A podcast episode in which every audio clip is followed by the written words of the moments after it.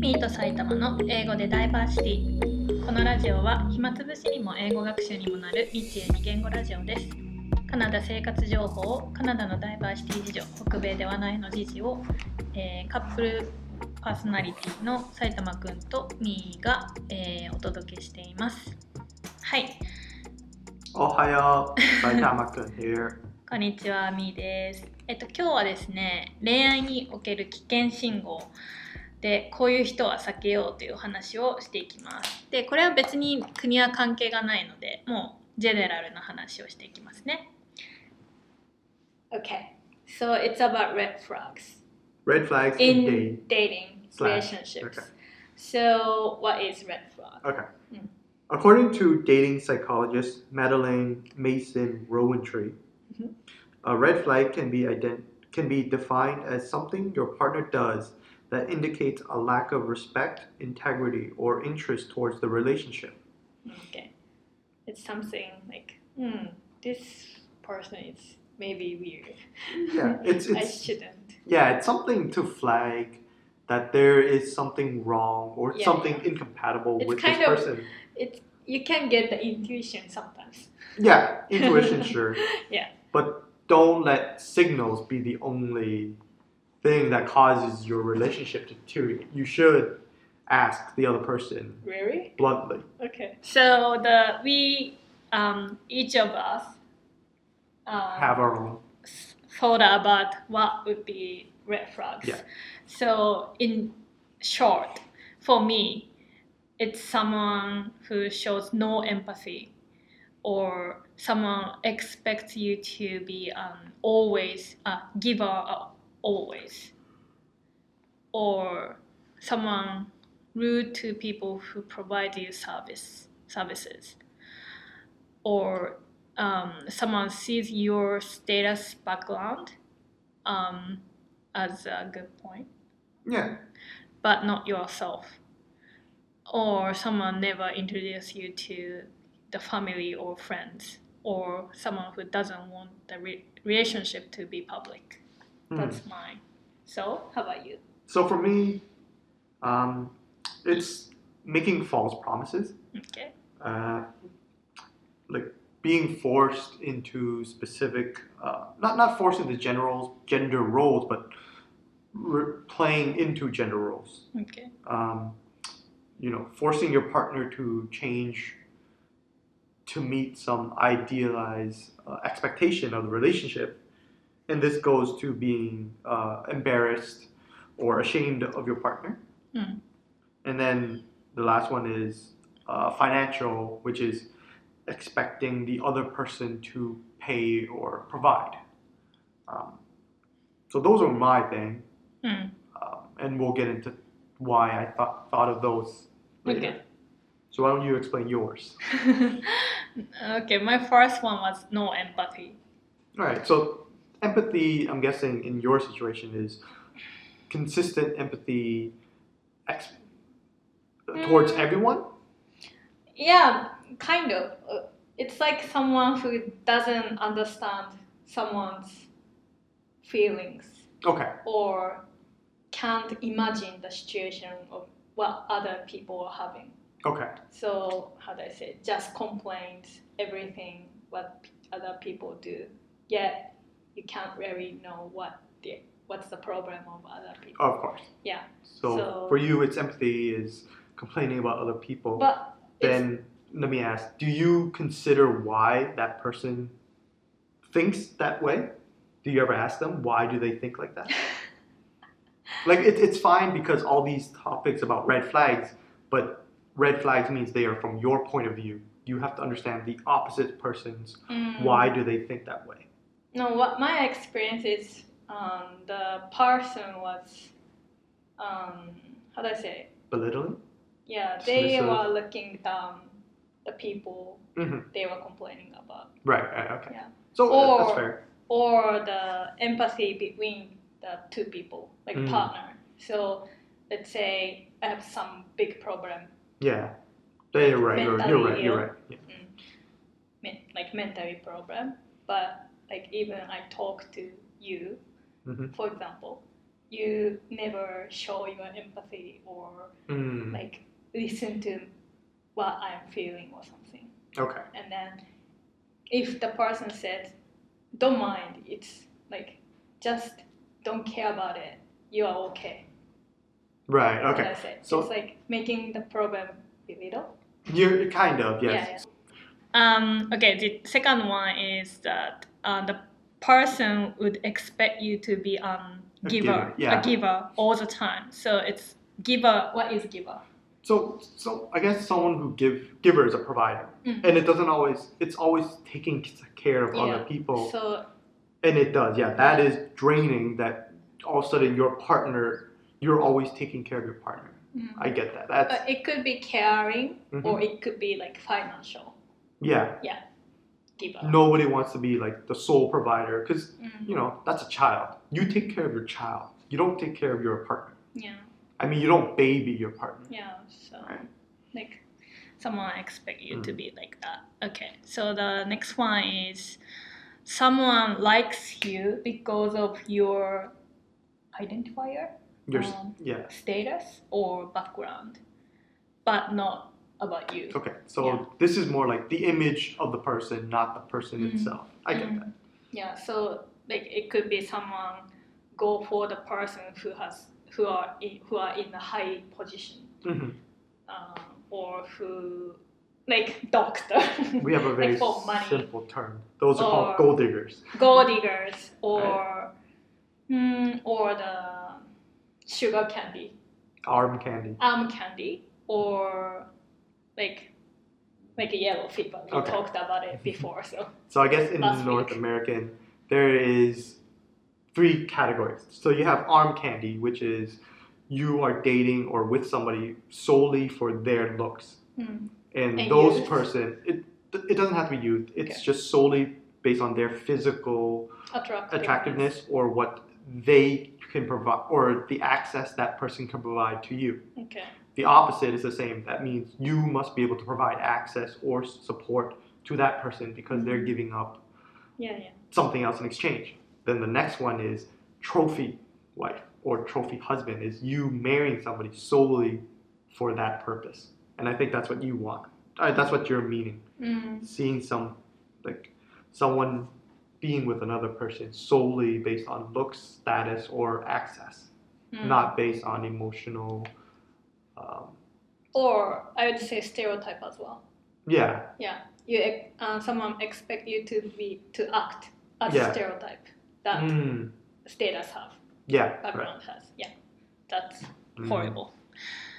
And also, this is um, very typical and early Yeah, red flag. But the person would never introduce you to the family or friends, or make it public. See, yeah, okay. So making it public could be like out on the street public. No one cares about that, Yeah. right? Or but then you're talking about like not showing off to family friends. Yeah, I could agree that that's a red flag if it's been like a year or Yeah, two yeah. in. But if it's, It's- like within it's the longer. first six months, no, Yeah.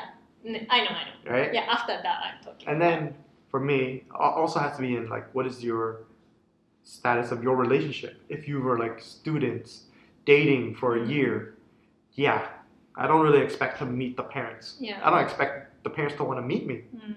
But if you're an adult and you've been Mhm. dating for a year, yeah, meeting the parents probably is necessary at some yeah, point. yeah, I know. Another example for this one is it's more earlier stage. But my friend Mhm. has a date who never go out to meet, and then Oh, like they always like stay in. they always stay inside, do Netflix and chill, So that's fine. but never, never, ever lunch day or coffee day or outside So the question is, how did they meet in the first place? online, I guess. So online, and then all they do is just hook up. Yeah, That's fine. I don't know. That's no, hook up. I don't know, but it was not hook up for her, right? Oh, she thought it was a real relationship. Okay, Yeah. So So, that- that yeah. is a uh, miscommunication, though. that is not yeah, miscommunicating. That guy is taking advantage of your Yeah. friend. Oh, okay. Like that's. Anyways, it, it could happen. yeah. But these things, like, um, they make it like hookup relationship, but the other person don't think so. But the other person thinks it's weird because it's always staying inside, and then they never he I would say he Yeah. uh, never um, make it public. Yeah, no, I get it. He is solely. Never talk about Oh yeah, that, that's a different dating. red flag. yeah, yeah. Okay, that's it. That's all Okay. for, from me. Okay, so for me, Uh. most of mine is always about misrepresentation okay. and then expected roles. Okay. So for me, misrepresentation goes sorry, false promises follows under the misrepresentation. Okay. False Um, promises. False promises. What is? So it's like what is it? people making promises to change or to do something and then not follow through. Like obviously small little things like me saying I'll pick you up from work Hmm. and then I forget to and I consistently do that, That is a Mhm. false promise. Hmm. You know, one or two times is not a problem. Yeah. Consistently is a problem. Or but then another bigger problem is saying you're saying that oh yeah, t- you know, by this time I'm going to get my life in order. I'm gonna have a, like a degree. Mm. I'm gonna go back to school. I'm gonna finish my degree. I am going to start earning, blah blah. blah. But they never work towards that goal. That's like a false promise. That's Mm. you're making a promise, but you're not gonna try to keep it. Mm. It reminds me of false pro- promises. It reminds me of the marriage fraud. Yeah, it's like Yeah. that, right? It's like, uh, okay, uh, let's t- be together forever, But but never- happened. Yeah. that kind of things, right? Yeah. If it's big, yeah. And then the next one is like forced gender roles. This is like how Yeah, everyone knows. yeah, it's like that the like like in Japan where the woman is always expected to be um, the mother doting wife and the dad is always going to be the stern Yeah. family provider. I'm like Uh, like Why? Not only Japan, I have to say. Yeah. But yeah.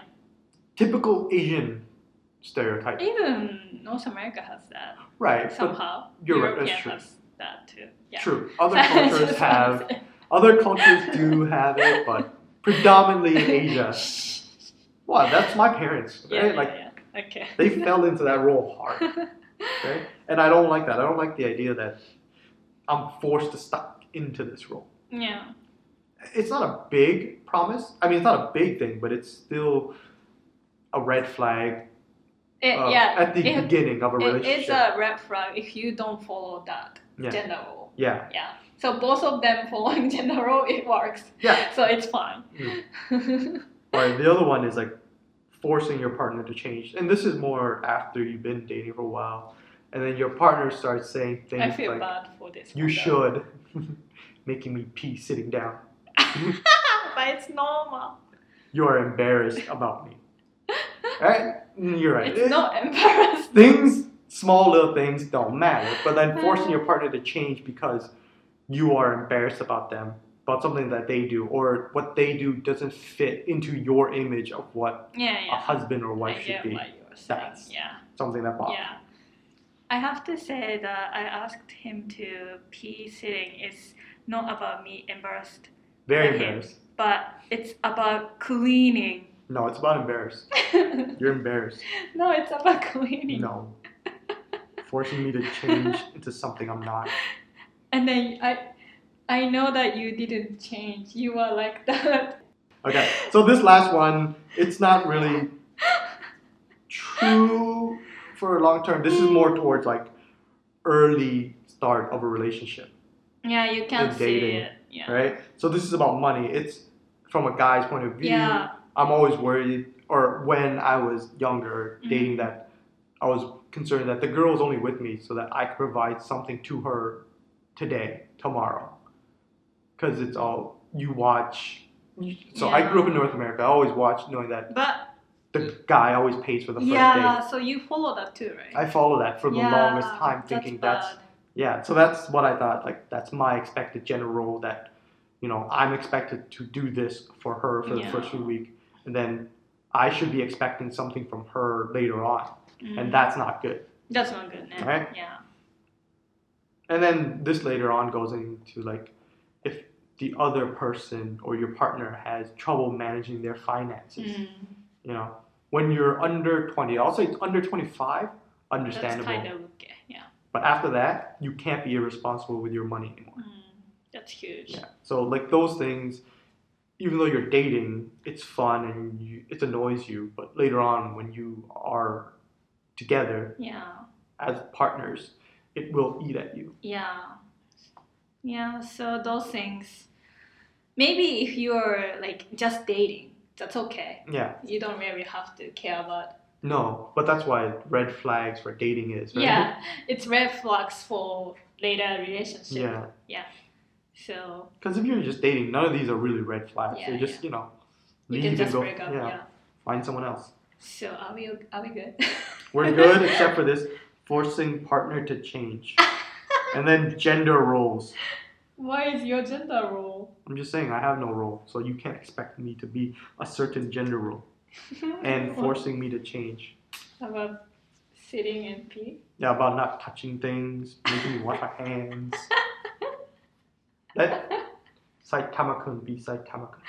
Ah, but I do remember you appreciated me when Yeah, during COVID. But yeah. once COVID is over and everyone has vaccines, I'm back to normal.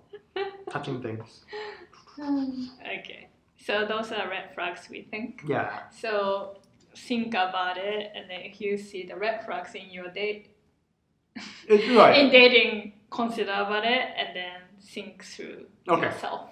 Red flags, but it has to be consistent red flags. Yeah. Plus, you also have to give your partner or the other person a chance to explain themselves. Yeah, that's true. If they can't explain themselves, then it's fuck off. At that point, you're allowed to say fuck off. But before then, give them the opportunity to explain their situation. And just because you don't agree with them doesn't mean their situation Oh, is not true. valid. yeah, yeah. But at that point, then you need to decide are they worth continuing the relationship? Mm, yeah. Because you don't owe anybody anything. Mm. Yeah. Trust your gut. And yeah, trust your gut. Yeah. That's the word. Yeah. Okay. Okay. Happy dating. Happy dating. Go get it. Go get it. はい。Bye.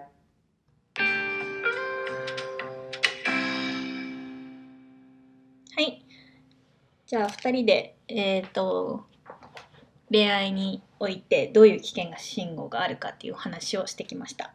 なので、日本語でまとめていきます。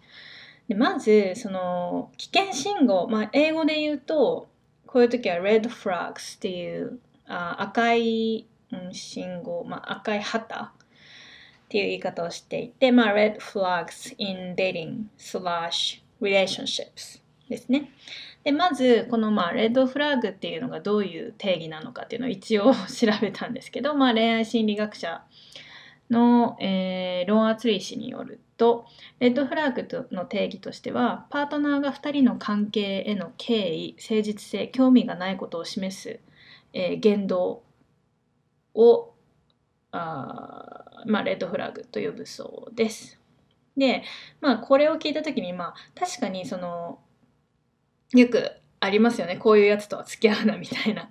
こういうやつとはお別れしろみたいな話って。まあどの国でもどういう、まあ、時代にもあったと思うんですけど、まあ、例えばそのなんか、まあ、デートしててこの人ちょっと変かなとか直感的になんかもやって感じることって、まあまあ、全く経験したことない人もいると思うんですけども、まあ、まあ別に恋人とかじゃなくっても友達とかそのお友達のその相手とかをの話を聞いていてなんとなくそういうふうに思ったことがあるという人は多いと思います。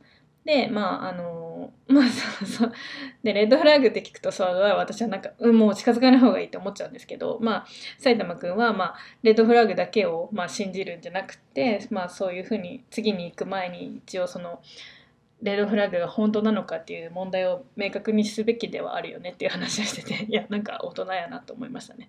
はい、でえっ、ととりあえず私たちそれぞれ、えっと自分にとってこれはレッドフラグだって思うことを考えてみました。まあ、恋愛における危険信号ですね。でまずその概要を言うとまず私が、えっと共感力想像力がない人あとは、えっと常に自分あなたが、まあ、与える人ギバーになることを、まあ、期待するような人。あとは、えー、とあなた自身ではなくあなたの外見属性経済力ステータスなどに惹かれているような、えーと、言動を取る人。であとは、えーとまあ、お付き合いを長い間お付き合いをしてるのに友人とか家族を紹介してくれないとかあのお付き合いを公にしないとかですね。人そういう人。で、えーと、最後が、えーと店員さんとかレストランの、えー、ウェイトレスウェイターさんとかに態度が悪い人です。で埼玉くんは約束を守らない人。で、えー、性別役割分業を強制したり期待したりする人。次が相手を変えようとする人。まあそれと,、えーと関連して、まあ、相手のことを恥ずかしいあ恥に思う人ちょっとこれは後で具体的に言いますね。で、あとはお金関係。で、自分、全部あの相手に払ってもらおうと思ってる人とか、まあ、自分の収入を超えた消費をするお金の管理ができない人というふうに言ってきま言っていました。じゃあ一つずつ見ていきますね。まず私の共感力、想像力がない人で、私がまあ例に挙げたのは、あのまあ、他者の他者の抱える問題をまあ想像もせずに批判なんか一方的に批判したり決めつけて批判したりあの人を見下したりする人が、えーと、嫌ですね。これ私最初一番最初に思い浮かんだ、うん、一番大きいものなんですけど理由があってそれはその前にお付き合いしてた人がちょっとあのに対して初めてえって思ったのが高校だったからです。はい、ですごい結構 めっちゃ警戒しちゃいますねこういう感じの人いるとだからだからその経験があって。うん、で、まあ、あともう一つの例としては、まあ、2人の関係今度は2人での関係性の中で、まあ、その相手パートナーが抱えている問題を、まあ、真剣に捉えあの真剣に捉えてくれなかったり、えっと、共感せずに、まあ、軽いこととみなしちゃう。まああのろくに話も聞かないであの小さいことって言ってまあ気にしないんでいいんじゃない？で終わるみたいな そういうのがあると困るなというふうに思います。はい。で、これ、だからこれが危険かなと、危険信号かなと思います。で、次が、次がですね、ギバーっていう言葉を使いました。なあなたが常にギバーである場合は、えーと、レッドフラグだと思います。まあ、ギバーってつまり与える人なんですけど、具体的にはまあケア、お世話をしたりとか、まあ、家庭、金銭的な援助で常にギバーであるってことですね。でまあその結局その2人の、まあ、パートナーシップって結局2人が協力してお互い助け合いながら支え合いながら時には1人がまあ頑張ってるところで1人が支えてで時には他方が頑張るからじゃあここは自分が支えるよっていうふうにまあお互いにギブアンドテイクだと思うんですよね。ねそれのバランスが取れてないのはちょっと危険だなって思います。で、えっと、まあ、それを、そういう話をしてると埼玉君は、まあ、パートナーは、まあ、それ、例えばその、あなたは常に相手にギバーになってもらいたいって、あの、子供であるまいしって言ってましたね。なので、まあ、パートナーは赤ちゃん子供ではないんだから、まあ、お互いに支え合うとか、お互いにテギブアンドテイクしなきゃいけないよねっていう話をしてました。で、次。あの、これはね、結構よくあると思うんですけど、あなた自身ではなく、あなたの外見、属性、経済力、ステータスなどに、まあ、惹かれてるような言動を取られ、取る人ですね。まあ、その、つまり情緒的な部分とか、まあ、あなたという人間を好きなわけではなくって、まあ、その、まあ、まあ、すごいティピカルな典型的な話を言うと男性の経済力にを目的に、えーと、近づいてくる女性、まあ、英語で言うとゴールドディガー。すっごい分かりやすいんですけど金掘る人ですね。ゴールドディガーって言ったりとかあとは外見に惹かれて、まあ、女性の、まあ、魅力とか、まあ、あの見た目の良さを、えーと、理由に、えーとまあ、その女性を、まあ、パートナーにするとかね。でそれは例えばそういう女性のこととかそういう女性を伴う男性を見てみんなアームキャンディーだ彼女はアームキャンディーだって言いますね。うん、でまあそういうのを、えっと、例えばそういう経済力にめちゃくちゃ格差があって、まあ、女性はまあ若くて美しい男性がけすごい経済力があるっていうのを人たちが、まあ、例えば結婚して別にそれが純粋な恋愛のこともあると思うんですけどでそうじゃない場合の時とかはあ彼女はトロフィーワイフだねっていうふうに言います。まあ獲得したもの勝ち取ったものみたいな感じですね。うん。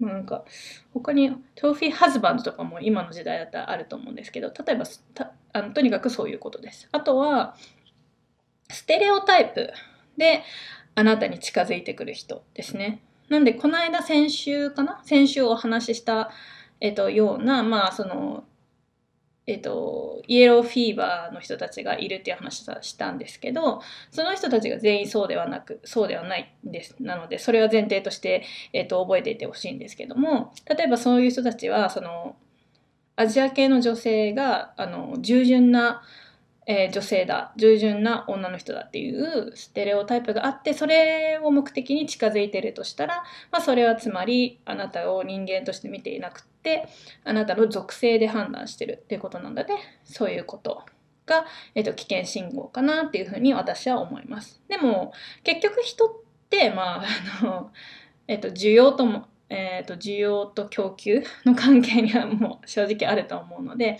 本人たちがそれでいいならいいんですけどね。はい。ただ単に私の考えではこれは危険信号だって思うだけです。はい。で、次。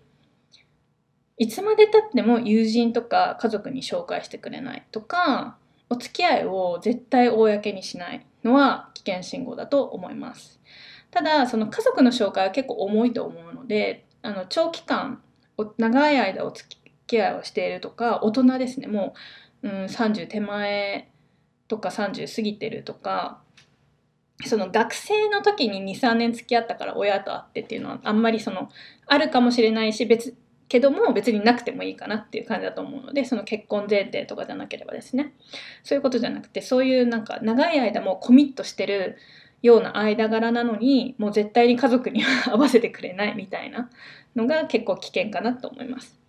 あとは、えーと、お付き合いを公にしないっていうのはちょっと私もその知り合い、まあ、友人って言ったら、まあ、知り合いみたいな、えっと、女の人でそういう、うんえっと、例があって、まあ、彼女は多分そのオンラインで出会った、まあ、彼がいて彼って言ってもその、まあ、今となっては彼じゃなかったのかなって思うんですけど、まあ、彼でえっと一回も外でデートしたことないって言っていてでもう常にそのデートといえば Netflix and chill しようよみたいな感じで、えー、言われてもうなんかお出かけもないみたいな。でまあそういうことを言ってる時に、まあ、彼女は、まあ、彼は付き合ってると思ってたんですけど結局そうじゃなかったのかなっていう感じですね。でそのしかも彼ってそのなんか親しい友人とかにも多分彼女がと会ってるっていうのも言ってなかったみたいで、まあ、そういうところって結構危険なんじゃないかなというふうにその話を思い出して、えーと、考えました。で今さっき Netflix and Chill って使ったんですけどこれ一応ちなみに言っておくとえっ、ー、とえーと、例えばデートのお約束をしてる時にテキストとか電話とかでじゃあ今度うちに来て Netflix and Chill しようよみたいな感じで言われたらえっ、ー、と性的な関係を持つっていうことをあん、えん、えっ、ー、と、あんあんにん？あの、隠語みたいな感じですね。あの、それを一応表してるので、えっと、すごいまあ分かりやすくていいんですけどね。うん。まあ、知らないとちょっと、あ、ただ単に Netflix 見ておうちデートするんだって思う、思わないようにしてくださいね。これ一応その、お家でその、まあ、ね、イチャイチャしようよっていう感じの意味なのでもしそのそれそういうふうに言われてえ別にそういうつもりないなって思うんだったら行かないでください はいなのでまあネットフリックス中の紹介でした。はい。であとはですねえっ、ー、とそれがまあ4つ目の危険信号で次私これ飛ばしちゃいましたね、えーと、詳しく言うの、えっと、最後に私は店員さんとかに態度が悪い人っていうのを挙げたんですけどこれちょっと飛ばして2人でちゃんと話さなかったんですけどなんかまあそのままですよね。まあ日本でもよく言うと思うんですけど立場が弱い人に対して親切にできない人は本当によろしくないと思うのでそこはすごい分かりやすいレッドフラグだと思います。うん。はい。簡単に済ませます。で次、埼玉くんの方ですね。でまず1つ目、約束を守らない人。で、まあ、約束を守らないっていうのは12回とかじゃなくて、まあ、ち例えば小さな約束であっても何回も約束してるのに毎回守らないとかあとは大きいところで言うと自分は、まあ、このキャこのキャリアを何年積んでから大学院に戻ってその後この資格をも、えーとえーと、取ってで、えーと、またキャリアを、えーと積んでいくっていうふうに例えばそのなんだろうそれを100%守れていってるわけではなくてそういうこ大きいことを、まあ、明言めちゃくちゃしながら全くそういうそれに向かって努力していないとかそういうのはなんか若干レッドフラッグなんじゃないかなっていうふうに言ってました。で私はその false promises で一番思い浮かんだのは結婚詐欺かなと思ったんですけど、まあ、例えばその結婚詐欺みたいなその大げさなものじゃなくても、まあ、例えばそのずずっと一緒にいようねっていうふうに口走る口走りながら全く話は、えー、と進まないみたいな関係性とかは、えー、とレッドフラッグだよねっていう話をしてました。で2つ目、えー、性別役割分業を強制したり期待したりする。まあ男性の、えーと伝統的な性別役割分業。まあ、お金を稼ぐこととかですかね。強くあるとかね。で女性の性別役割分業。家の、えーと、家事とか子育てを一手に担うみたいな感じ。がそれを期待され、まあ、期待をしてくるような人は、えーと、危険かなっていう話ですね。でここで重要なのは別にそのお互いがそれで OK なら別にそれは危険信号ではないということです。なので、まあ、カップルによるっていうことですね。で例えば片方が、えーと、伝統役割分業をすごい一方に期待しているでも一方はあのそれにとらわれずに生きたいっていうふうに思っているとまあそのなんかレベルが合わずにうまくいかないから、まあ、そういう考え自分が、えっと、一方の考えだったら同じような考え方の方がいいよねっていう話をしてましたね。うん、なので、えっとそこが red flag です。はい、で次がですねちょっと3つ目と4つ目はまあちょっと combine、まあ、同時になんですけど、まあ、3つ目がまず相手を変えようとする人4つ目がパートナーのことをまあ恥ずかしく思ったりとかネガティブに思うことっていう話をしてましたじゃあ具体的にいきますねまずその相手を変えようとすることころ人っていうので私はうん身に覚えがあるなと思っちゃったんですけど 埼玉くんもすごい文句言ってたんですけどその私たちの例はあの同棲を始めた時に埼玉くんに私はもうどうしても絶対にトイレは座ってするようにっていう風にお願いしましたね。でそれは別に彼を恥ずかしく思立ってしてる人を恥ずかしく思ってるからじゃなくて単純に汚いからですね。えっ、と掃除が楽になるからそうしてます。でまあ、きちんと そのなんかどんだけびしゃびしゃになるかみたいなあの動画検証動画みたいなのを見せて、えっとえっと、私が一応バスルームは掃除担当なんで、えっと、私がするんだから、えっと、きちあの私が、えっとまあ、大変掃除が大変じゃないようにしてくださいっていう話をしてでもしそのどうしても立ってしたいんだったらそれでもいいけど毎回掃除してくださいっていうのに伝えて そしたら変わってあの分かったって言ってくれたんですけどでもねこれ1年後ぐらいに埼玉くんから、まあ、あの告白されてそれがなんと実家でも座ってたって言うんですよマジふざけんなと思ったんですけど えっとそもそも座ってたんかいみたいな。まあだからその同棲ってなるとね、自分の、まあ自分たちのだけの空間になるから、立ってトイレしようって思ってたのかな。知らんけど。まあそういう感じ。で、えっ、ー、と、はい。えっ、ー、と、そこは、えっ、ー、と、文句を言ってましたけども、実際別に彼としては困ったことではなかったっていうことですね。はい。すいません。脱線しましたが、次が、その、まあえっと、パートナーのことが恥ずかしく思うとか嫌な風に思うっていうのは、まあ、具体的に言うと、まあ、自分が、えっと、イメージするとか理想とする夫像とか妻像彼氏像とか彼女像に当てはまらないことに対して不満を持ってとか恥ずかしく思ってそれを、まあ、言ってくる。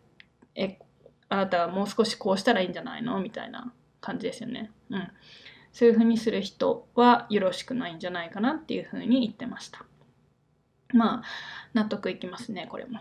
はい、で最後が、まあ、男性の、まあ、問題ですね抱える問題なんですけども、えーと、お金関係ですね相手に全部払ってもらおうと思ってる人とか、まあ、自分の収入を超えた消費をする人、まあ、お金の管理ができない人がレッドフラッグだっていうふうに言ってました。で、まあ、埼玉君はまあ若い頃ですね、まあ、北米の文化で育ってきてるので、まあ、その結構そういう文化が多いのかなと思うんですけども、まあそのね、男性が払うべきみたいなところはあるからそれを目にして、まあ、育ってきてるんですよね。だから若い頃学生の頃とかは、まあ、大学生の頃とか、まあ、それに従って行動してたらしいんですよ。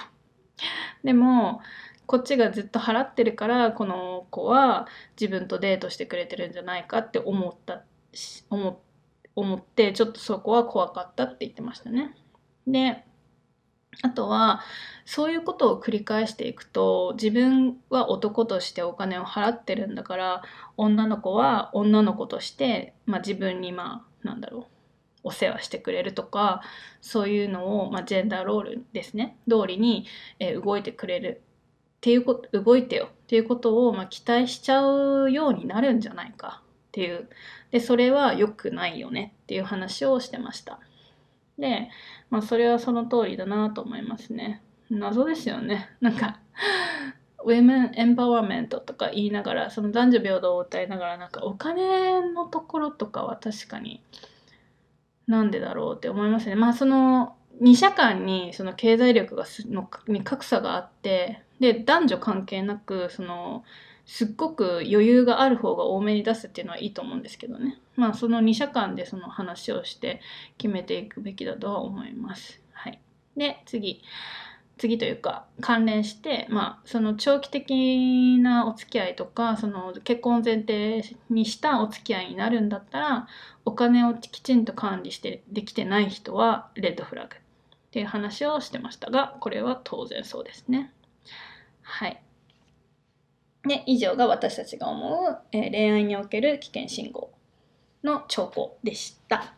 で、まあ、あの、基本的に、まあ別にその、ね、若いうちのその学生の時の、まあ別に結婚なんて何も考えてないお付き合いとかだったら、そんなにあんまり、別にそのレッドフラッグがあっても、その、別にデートぐらいしてもいいんじゃないかなって思います。なのでまあそのあれですね問題になるのはきっとまあ片方がすごい真剣で、まあ、結婚を見てるあのね結婚を望んでるとかあとはもう何年も、えっと、一緒に付き合ってて結婚する結婚しないみたいな話が出たり出なかったりみたいな状況の時はすごい結構大きい問題だと思うのでまああのちょっとあのこのラジオで、えーと、考えてみてくださればいいなと思います。で、私たちは大丈夫？って埼玉県に聞いたですけど、まあ基本的にはね、とか言ってましたね。でも、まあ、自分を変えようとするなって言ってましたね。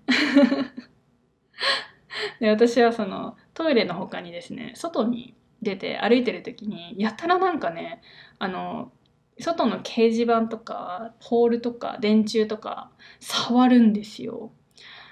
あの外のオブジェとか 私はなんか触るたびに汚いから触んないでっていう風に 言っちゃうんですけど、まあ、まあそういうところとかね。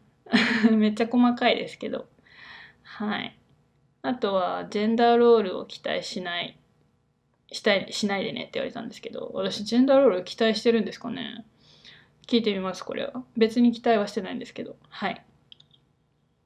あと最後にその危険信号レッドフラッグあこのうちの一つこの間あったって思ったからといってすぐに判断しないようにっていうのは、えーと、もちろんあのそうだとは思うんですけどもまあそのレッドフラッグっていうのは本当にレッドなのはその問題を何回も繰り返すその言動とかを何回も繰り返した、時がすごい一番危険だと思うのであなんかこれ怪しいなと思ったらもう相手と正直に話した方がいいかなって思います。で相手がまあその論理的で、まあ、納得ができる理由があるんだったら、まあ、それでもいいかもしれないし全く説明ができないなんか本当にそのなんだろう、まあ、自分本位の考え方とかしてるんだったらまあ相手に特に借りはないんだからまあお別れも考えてっていう話をしてました。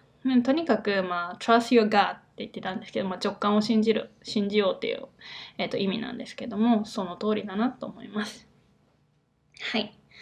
で、私たちは別に恋愛のプロでも何でもないんですけど、今回は危険、恋愛における危険信号、レッドフラグは何かなっていうのを2人で考えてみました。